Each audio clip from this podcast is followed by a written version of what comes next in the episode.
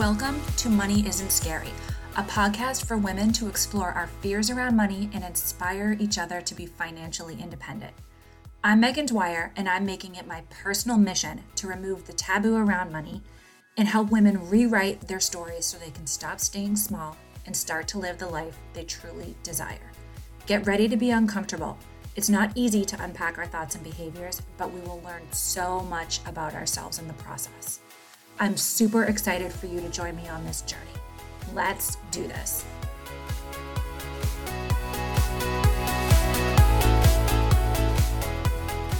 Hi, you guys.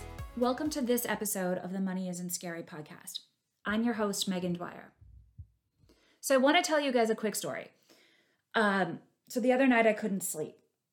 And I've been trying really hard lately not to have my phone by my side when I go to bed at night. But for some reason, this night I happen to have it with me. And I'm trying to remember exactly why. Um, I'm sure it had something to do with the alarm. Like I needed to get up by a certain time and I didn't have any other form of alarm clock other than on my phone. And I know I keep procrastinating buying one of those old school alarm clocks just to sit on my bedside table. But that's a complete side note. Um, anyway, so I'm wide awake and my mind is swirling.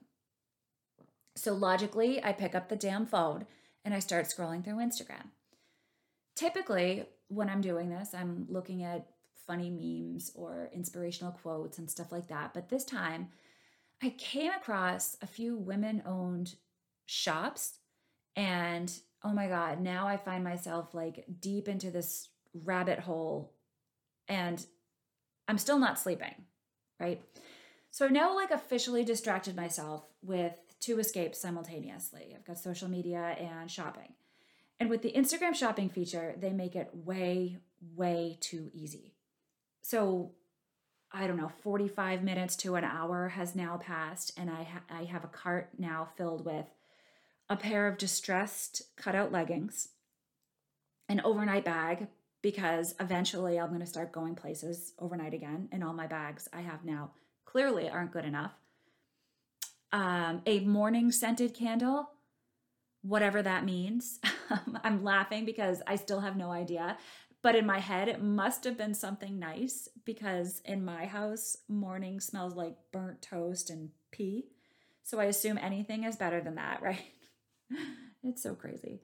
Anyway, my cart is filled with all these things that I'm convinced in my ridiculously overtired brain that I absolutely can't live without. And the best part is that I could just buy all this stuff right now because my credit card information is already saved in there from past purchases, just to make everything that much easier.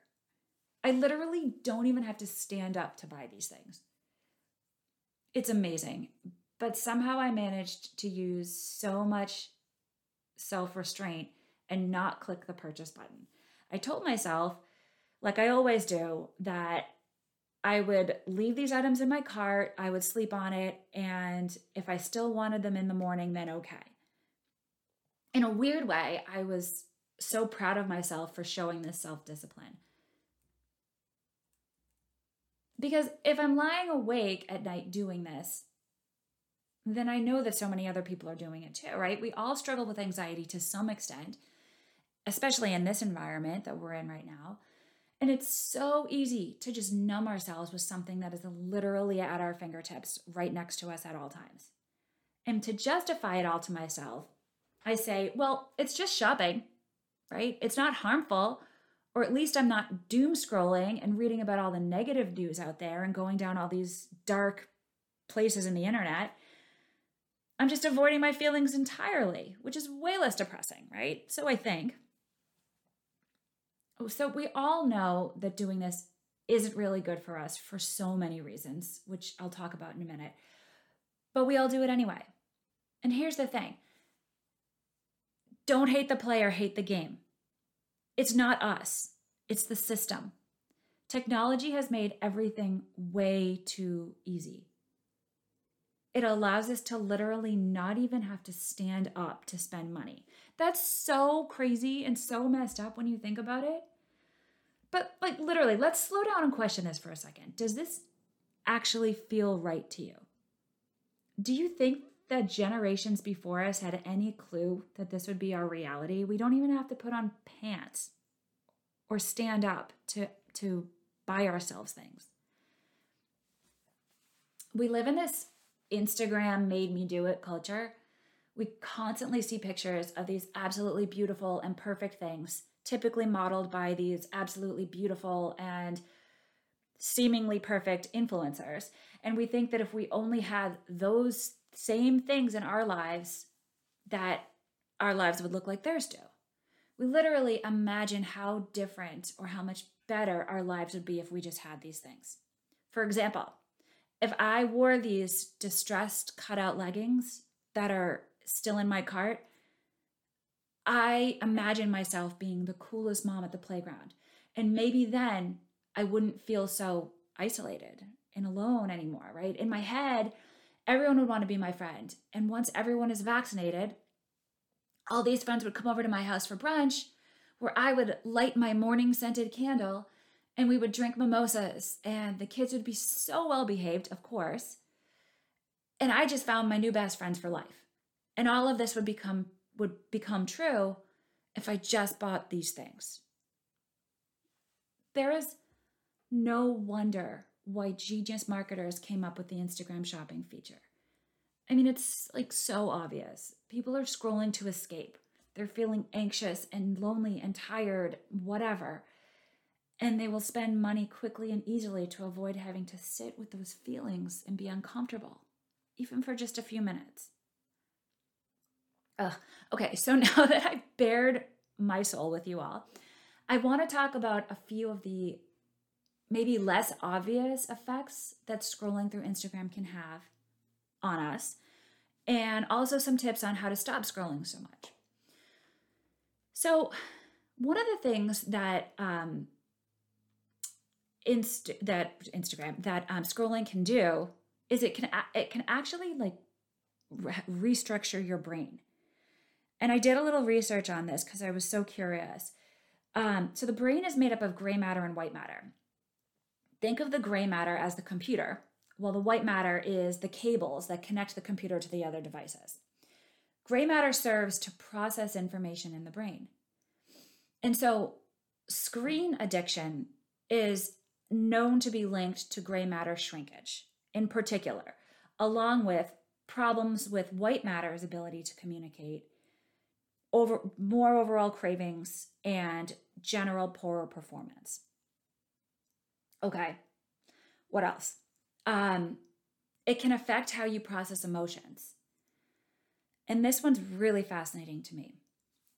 Lack of frequent face to face interaction in favor of Facebook, Instagram, whatever it is, other simulated emotional connections may actually impact your ability to process emotion properly. So there's two kind of components to this you may be at, also be at risk um, for depression or at a higher risk for depression. There have been a lot of studies conducted finding there's a strong link between a lot of screen time, especially while sitting down, and depressive symptoms. And the link is found to be particularly strong in women. Um, but this could also be a two way street. So there may be more, you may be more at risk of depression if you sit on your laptop for hours but equally, people who are feeling depressed are more inclined to want to scroll through Instagram under the covers. So there's a little bit of a, a double edged sword there. But then there's also the addiction component. Um, some people can find it really hard to refrain from checking their Instagram every half hour. Instagram sites, like every other social media site, is equally, if not more, addictive if you happen to be one of those people who can't go more than a few minutes without logging into logging into Instagram, then chances are probably kind of high that you may be addicted to it, which can lead to all kinds of other addictive behaviors, which could be kind of dangerous. Okay, cool. So now that I've officially scared you all, how do we slow the scroll? And notice I say slow, slow, not stop. I don't want to talk about stopping scrolling. I want to help you set some boundaries that are better for your mental health and your wallet. This is all about, again, the theme that I have in almost every episode here is intention. So here's where I want you to start. Um, the first thing is question every post that you see. It's a fact that 90% of the content that you consume, you don't really care about. But you have to see it in order to find the 10% of it that you do care about. So, for every post you see, I want you to ask yourself a question Does this bring me joy or add any value to my life? Again, to Marie Kondo this a little bit. Does it make me happy? Does it inspire me? Is it posted by somebody that I know or that I actually care about? Um, that's a big one, I think. We put so much emphasis on um, content and things that people say that we don't even know that aren't even a part of our lives, right? Um, and my favorite question, of course, is Does this support my intentions? Um, so the next step I have is to practice being present. So as you scroll through your feed, I want you to take a deep breath and literally tell yourself, okay, I'm scrolling right now. Is this what I want to be doing? That answer could be yes. And if it is, cool, enjoy it. But if it's not, then you have to have the awareness to put the phone down and very deliberately focus on something else. That can be a hard thing, but I want to encourage you guys to work on it. And finally, know that you are in control. I've talked about this before how we have the ability to control our default reactions and thoughts. It's really empowering when we realize that we have the ability to choose what we do and when. And so many of these daily decisions are the things that are kind of on autopilot anyway, right? So, like brushing our teeth in the morning, we tend to do it as part of a routine, but most of the time, we don't even realize we're doing it. So, what's my point here? Um, when we have the self awareness that we make choices throughout the day, even as little as they are sometimes, things start to look a little different. When we make the conscious decision to pick up our phones, we decide to open the Instagram app. We decide to scroll. So just try to catch yourself when you're doing these automatic things and literally say to yourself, I am choosing to pick up my phone right now. I'm choosing to open up this app. I'm choosing to scroll right now. You begin to feel a little less like a victim and more like you're managing your own life and on your terms. So before I close out, I just want to add one more thing. I mentioned doom scrolling earlier where we compulsively scroll through social media and websites for bad news, which then triggers the release of stress hormones that can affect your mental and physical health. Well, I recently came across the opposite of that hope scrolling. This is where it's just the concept where we scan for good, positive, and hopeful news and stories because there is so much good going on in the world right now we just we just have to be on that lookout for it. That's all. It's there.